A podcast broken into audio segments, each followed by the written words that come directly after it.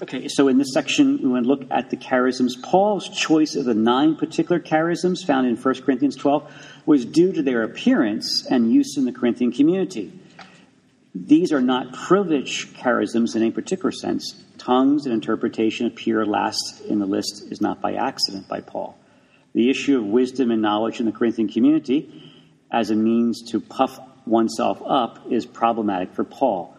He addresses the community in the beginning of the letter regarding the abundance of charisms, particularly wisdom and knowledge. For this community, these two gifts were occasions for division. So, Paul, one of the things that Paul talks about in his teaching on the gifts of the Spirit, he's trying to correct some abuses by the Corinthian community. Like they really were big time into wisdom and knowledge and tongues and interpretation.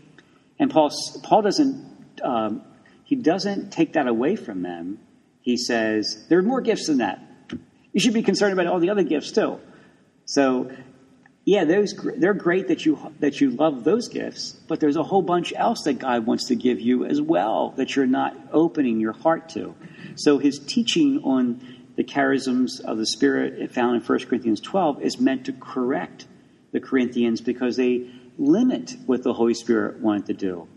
Paul was trying to get them to become broader in their expectation. So, verse 4 then, he says, Now there are varieties of the gifts, which means there's a diversity to them. There's uh, a, a diversity of the distributions, but the same Spirit.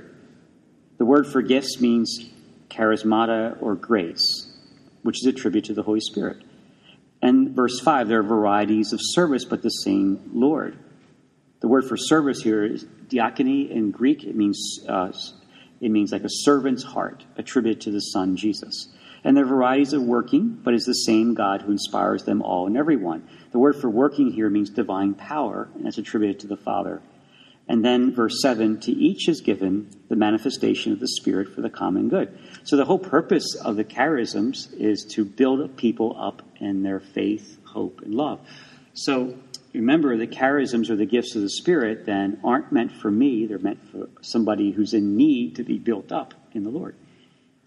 So, for example, if we, if we were tonight gathered and took time for prayer, maybe someone may have in their heart, they, they want to share with us and say that you know, God's heart for us tonight is He really cares and loves us and wants to meet our needs. And we call that a gift of prophecy, meaning that that gift wasn't it wasn't for that person who, who spoke that, it was for the rest of us to be built up by that gift.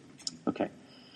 So in verse 7, Paul says this, you're looking at letter C on your outline. Paul requires that the gifts are useful for upbuilding or edifying the church. This is the criteria for the charisms, their ability to build up the community.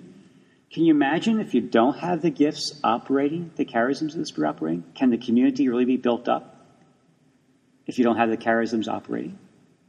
Kind of it's like the reverse of what Paul is saying here. The gifts, number three, reveal the presence of the Holy Spirit. And number four, to each to each given implies the Spirit distributing the gifts as he wills.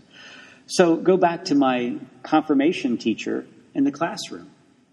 When that person teaches, one of the things that Paul would say to them, hey, you should be earnestly desiring the spiritual gifts so that when you teach these kids to open their hearts more up to the Holy Spirit, He wants to give you tools or gifts to help you become, to, to minister to them so they become more open to the Holy Spirit. So you should pray for that and expect the Lord to give those gifts to you, to not for your sake, but for the sake of those kids, to open their hearts more up to the Holy Spirit. Because the purpose of the charisms is to build up the community All right. Verse 8. Let's take a look now specifically at the gifts. Verse 8. To, eat, to one is given through the Spirit the utterance of wisdom, and to another the utterance of knowledge according to the same Spirit. Now, on your notes here at the bottom of page 23, uh, letter D, in the 1 Corinthians chapter 1, verse 5, the community is, is enriched with all speech and knowledge. That was really, a, really, might say, a real special working of the Holy Spirit amongst the Corinthian community. They were big time into knowledge and wisdom. Knowledge of how the Lord works, knowledge of who the Lord was, and wisdom meaning understanding of what he was doing. Uh, the problem in the community was they felt superior in their use of knowledge and wisdom. So, in other words, all the, the, the great gifts of the Holy Spirit that He was given this community, the, the you know the fallen side of them was that made them feel like they were superior to everybody else. Okay. Number two is the charism, then, is an utterance of wisdom and knowledge. Utterance refers to logos, which means word, and this is an expression of the mind of God. So, so what is the utterance of knowledge? Just turn over to page 24. Let me give you an example. 1 Corinthians chapter 8, verse 4. There was a big debate in the, in the Corinthian community. What about all these idols that go on? There are people that sacrifice meats to the idols, and then should we eat the meat or not? You know, and Paul says, this is an utterance of knowledge, idols are nothing before the Lord. They're empty. Now that was a utterance of knowledge or a word of knowledge for the Corinthian community to set the record straight is you guys are getting hung up in something the Lord wants you to know they mean absolutely nothing. They're empty. So then the word of wisdom is what am I supposed to do with that? Well, eat the meat even if it was sacrificed to idols. Don't worry about it. Because uh, those idols mean nothing anyway. So, in other words, the knowledge was the Lord is greater than those idols. Those idols are nothing. The wisdom is go ahead and eat the meat. It solved the conflict in the community, it solved the debate in the community, it solved a source of division in the community. So, it's really important, I think, to understand the context for that because that, that debate was dividing the community. Paul, through a utterance of knowledge or a word of knowledge, set the record straight. The Lord is greater than these idols. Don't worry about the idols. And then the wisdom was go ahead and eat. And that solved that particular aspect of division. All right. So, number four, an utterance of wisdom then is the wisdom of God. It's revealed through the Holy Spirit Wisdom in Scripture is identified with Christ, and wisdom in the Old Testament is a grasp on God's plan of salvation. For Paul, he retains this meaning. A word of wisdom is manifesting some new grasp into the mystery so, of redemption through Christ. So, in other words, a word of knowledge, or word of wisdom rather, is the application to living the Christian life well that comes from a knowledge of a word. I'll give you an example. Uh, years ago, I was at a prayer meeting, and a person stood up uh, in the midst of the prayer meeting, and it was like a teaching time, and they were only take about maybe 10 minutes of this, and they were talking about God's love for the community. They talked about it from the perspective of how God created and then sent his son, but they talked about it in a way that really moved the hearts of people to a, might say, either a new or deeper understanding of God's personal love for them through his working through his son. They were, st- they were talking about what we might call Christian knowledge or understanding, but it was done in a way that moved people's hearts to be able to appreciate more deeply God's personal care for them.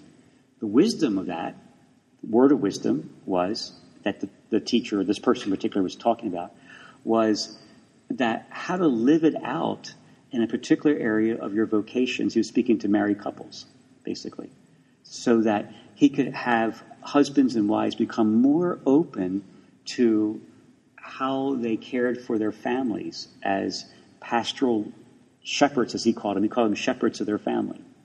So what that did was that that that understanding of God's love applied to husbands and wives shepherding their families gave these couples particularly a better and deeper understanding and conviction and moved their heart to look at their children more from the perspective of they were shepherds of their children.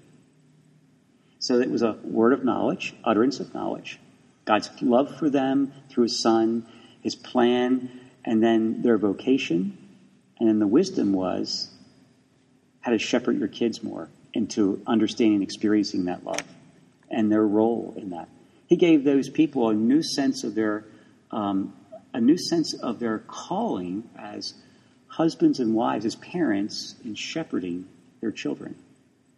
And that had some good benefits for those families as that fruit of that gift was manifested. So it's a word of knowledge and a word of wisdom. Knowledge is here's God's plan, what He intends to do. Wisdom is how, here's how you apply it as husband and wife in shepherding your family. Wisdom is how to put it into practice. All right. Let's go on uh, verse 9. To another, faith by the same Spirit. Now, faith here is not the kind of faith where I believe in God, the Father Almighty, creator of heaven and earth. Rather, it's the faith that moves mountains. Okay. It's like it's a gift of confidence in God's intention to intervene powerfully in a situation. For example, when Peter met the lame, lame man um, outside the gate there, he looked at the man and said, I don't have silver or gold to give you. But what I do give you is, in the name of Jesus Christ, rise up and walk. Now, Peter had the gift of faith, a, a surging within him of confidence the Lord wanted to make this man whole and well at that point. Um, I think another person had the gift of faith and operating her life was Mother Teresa. I mean, Mother Teresa could walk into situations and particular situations. She'd walk into every city, but particular situations she felt the Lord was leading her to, and established a house there to care for the poorest of the poorest. And um, she just had this confidence that the Lord was going to work in that particular situation in a way that He hadn't before. That's an example of the gift of faith, the charismatic gift of faith operating at that point. Okay, take a look at. Uh, the same verse there. Uh, so another faith by the same Spirit, another gifts of healing by the one Spirit. Now notice the word for gifts here is plural. Okay, so healing is defined as recovery. It could be of body, soul, or spirit. It could be a person recovering in a way that occurs over a period of time. So uh, we'll distinguish that from a miracle in a minute. So if I, so if somebody prays with a person, maybe who has a broken arm, okay, and within two hours the arm heals, we would call that a gift of healing. Now, the word gifts here is plural, meaning that there are different kinds of gifts for different kinds of diseases and sicknesses. So I've met people in the past who really were gifted with praying with people for inner healing, the healing of wounds in, in people's lives, the healing of memories. And whenever they pray with people to get healed in those areas of their life, they had a really, you know, effective, I call batting average there. They were really effective. And so they had, but if you put them in praying with somebody that had, you know, uh, bad eyesight or eardrums weren't working well, they weren't doing too good. But the gifts that did show more frequently in their life was when they prayed for people for healing of like memories or inner wounds in people's life. I've met people who are very effective in praying for uh, eyes, for example, people with cataracts or poor vision or even blindness, and in their life they they were they again they were very effective and used by the Lord a lot in, in healing of those people with various eyesight issues. But then with cancer, their batting average wasn't too good. Okay. Why does the Lord do that? I think the only reason I can think of is because he makes the body of Christ so interdependent. You know, he uses all kinds of people that are open to him in all kinds of situations. You know. So healing then is the restoring of a person in body, soul, or spirit, and that can mean relationships as well. All right. So it's plural, though. So look at number two under letter F. Paul never says a person has the gift of healing as if someone habitually can use that gift. It's rather plural, the charisms, gifts, okay? Certain people are used with some frequency as a vessel of divine power to heal. So the charism then is a healing of ills, both physically and spiritually. Letter D, letter G now, miracles in verse 10. It says, um, to another the working of miracles. Work, the word for uh, working here means uh, a deed of power. It's a concrete manifestation of God's presence that changes a situation almost immediately. So it could be a natural miracle, I mean, a miracle of natural, like the multiplication of bread, loaves, and fishes. Father Rick Thomas, Jesuit, who uh, he since has gone home to be with the Lord, but worked in um, in Texas, uh, El Paso, Texas. Uh, he ministered amongst the poorest of the poor there. And uh, one time at Christmas, they were they had food to minister to Christmas dinner. You might say they had like uh, more people came. They had food for, so they asked the Lord to do something about that to meet their needs, and they kept on dishing out the food. So all the people went through, got all the food, and they realized that they kept on dishing, they had more food left over, more so than they brought. So he said that was a working of miracles, a multiplication of loaves. A lot of Jesus' healings in the, in the scripture were miracles. People got healed instantly. You know, um, so miracles refers to a concrete deed of God's power that changes the situation almost immediately. Okay. Let's turn over to page 25. Yes. Okay. If, if you have, if someone has the confidence to pray with you, mm-hmm. the confidence right. to heal that person through the Holy Spirit, does the recipient have to have the same kind of faith? No. The, the, gift of gift of faith in that case, um, the charismatic gift of faith is that person going. Let's say in this case, doing the praying, has this um, it's like a surge of confidence the Lord is going to do something right now in that person's life. The person who's ill, for example, does not have to have any. They can be a, they can be an atheist. Okay, so but it's the person that is has opened their heart up to the Holy Spirit using them at that point. If it doesn't happen, then it, it just wasn't big. Exactly. If there's a gift of faith, though, working, there's probably something the Lord's going to do that's going to become obvious to people. Peter's example was great. He had the gift of faith, charismatic gift of faith at that point, that the Lord is going to heal this man who's been begging for 38 years. Well, I was thinking like uh, when Jesus saw Peter also when he walked through the path and right. the lady touched the garment, and he said, Your faith has healed you. Right. Okay. Verse 10, again, continuing there, uh, Paul says to another, the working miracles, to another prophecy. So, what is prophecy? Uh, we're going to talk more next week about prophecy, but just for tonight's sake, the gift shares in the prophetic anointing received in baptism. All of us, when we were baptized, were anointed priest, prophet, and king. So um, this gift is different from the prophetic vocation or office of prophet. Lumen Gentium says this the holy people of God share also in Christ's prophetic office. It spreads abroad a living witness to him, especially by means of faith and charity, and by offering to God a sacrifice of praise. So, just again, we'll look at more of this next week, but Paul's understanding of prophecy is that any Christian can prophesy. In fact, he says when you're in a gathering like this, he says it's better, he says, that people be open to the gift of prophecy, because prophecy is used to encourage, to inspire, to comfort, to build up God's people. He says it's better to prophesy than for everybody here to be praying in tongues and nobody know what the Holy Spirit's trying to say. Tongues would be more for private use, whereas prophecy builds up each other. Um, so, the function of prophecy in a Christian community then is not for teaching or preaching, it's for inspiring people to be exhorted to a particular action the Lord wants to do, a particular way of life He's calling them to. Um, it's inspiring them to be aware of how God is working in their midst.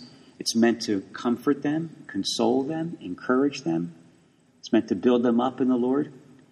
Uh, Paul says that every Christian should aspire to prophesy, to be open to how the Lord wants to use you to build somebody up, console them, encourage them, exhort them, to comfort them. So we're going to look at some examples in just a minute, some case studies of this. Um, but prophecy is a wonderful gift. It's not predicting the future, what we're talking about here, although that can have a dimension of it. The gift we're talking about is the kind of gift of, is the prophecy that is meant to encourage, build up, and comfort God's people. All right, and continuing in verse 10, Paul says here the ability to distinguish between spirits. This is a person, the gift of discernment.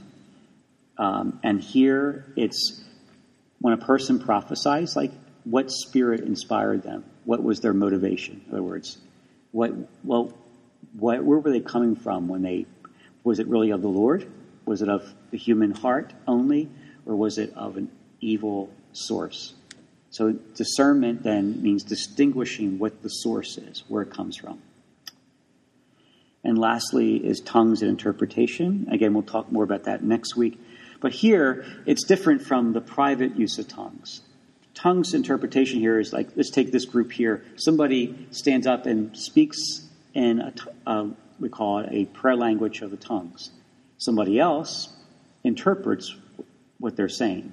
Okay. In other words, they have a sense of what the Lord is saying here.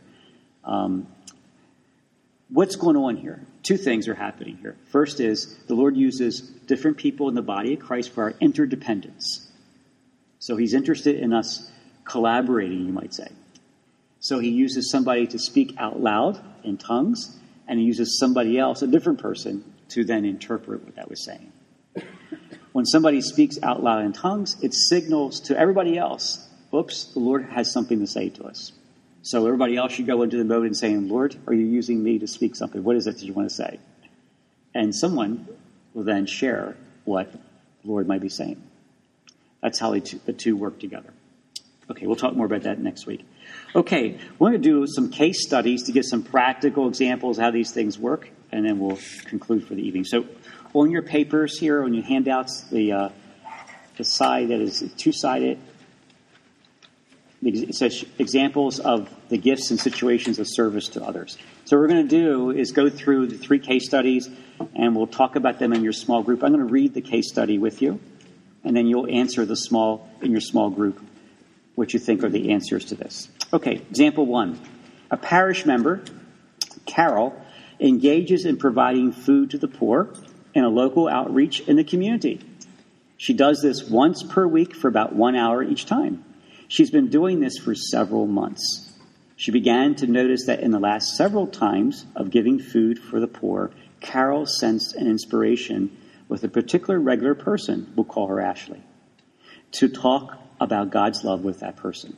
As Carol began to talk to Ashley about God's love, she noticed an impression within her own heart for Ashley that she needed to be encouraged regarding the affirmation of Ashley's identity as a child of God, and that through her situation, and that though her situation was difficult, the Lord wanted Ashley to know that she belonged to Him and that He would provide for all her needs. Carol shares this with Ashley and then asks if she can pray with her. Okay, so my two questions for you to talk about briefly in your small group. What are the role what, what are the roles Carol is engaged in as a Christian?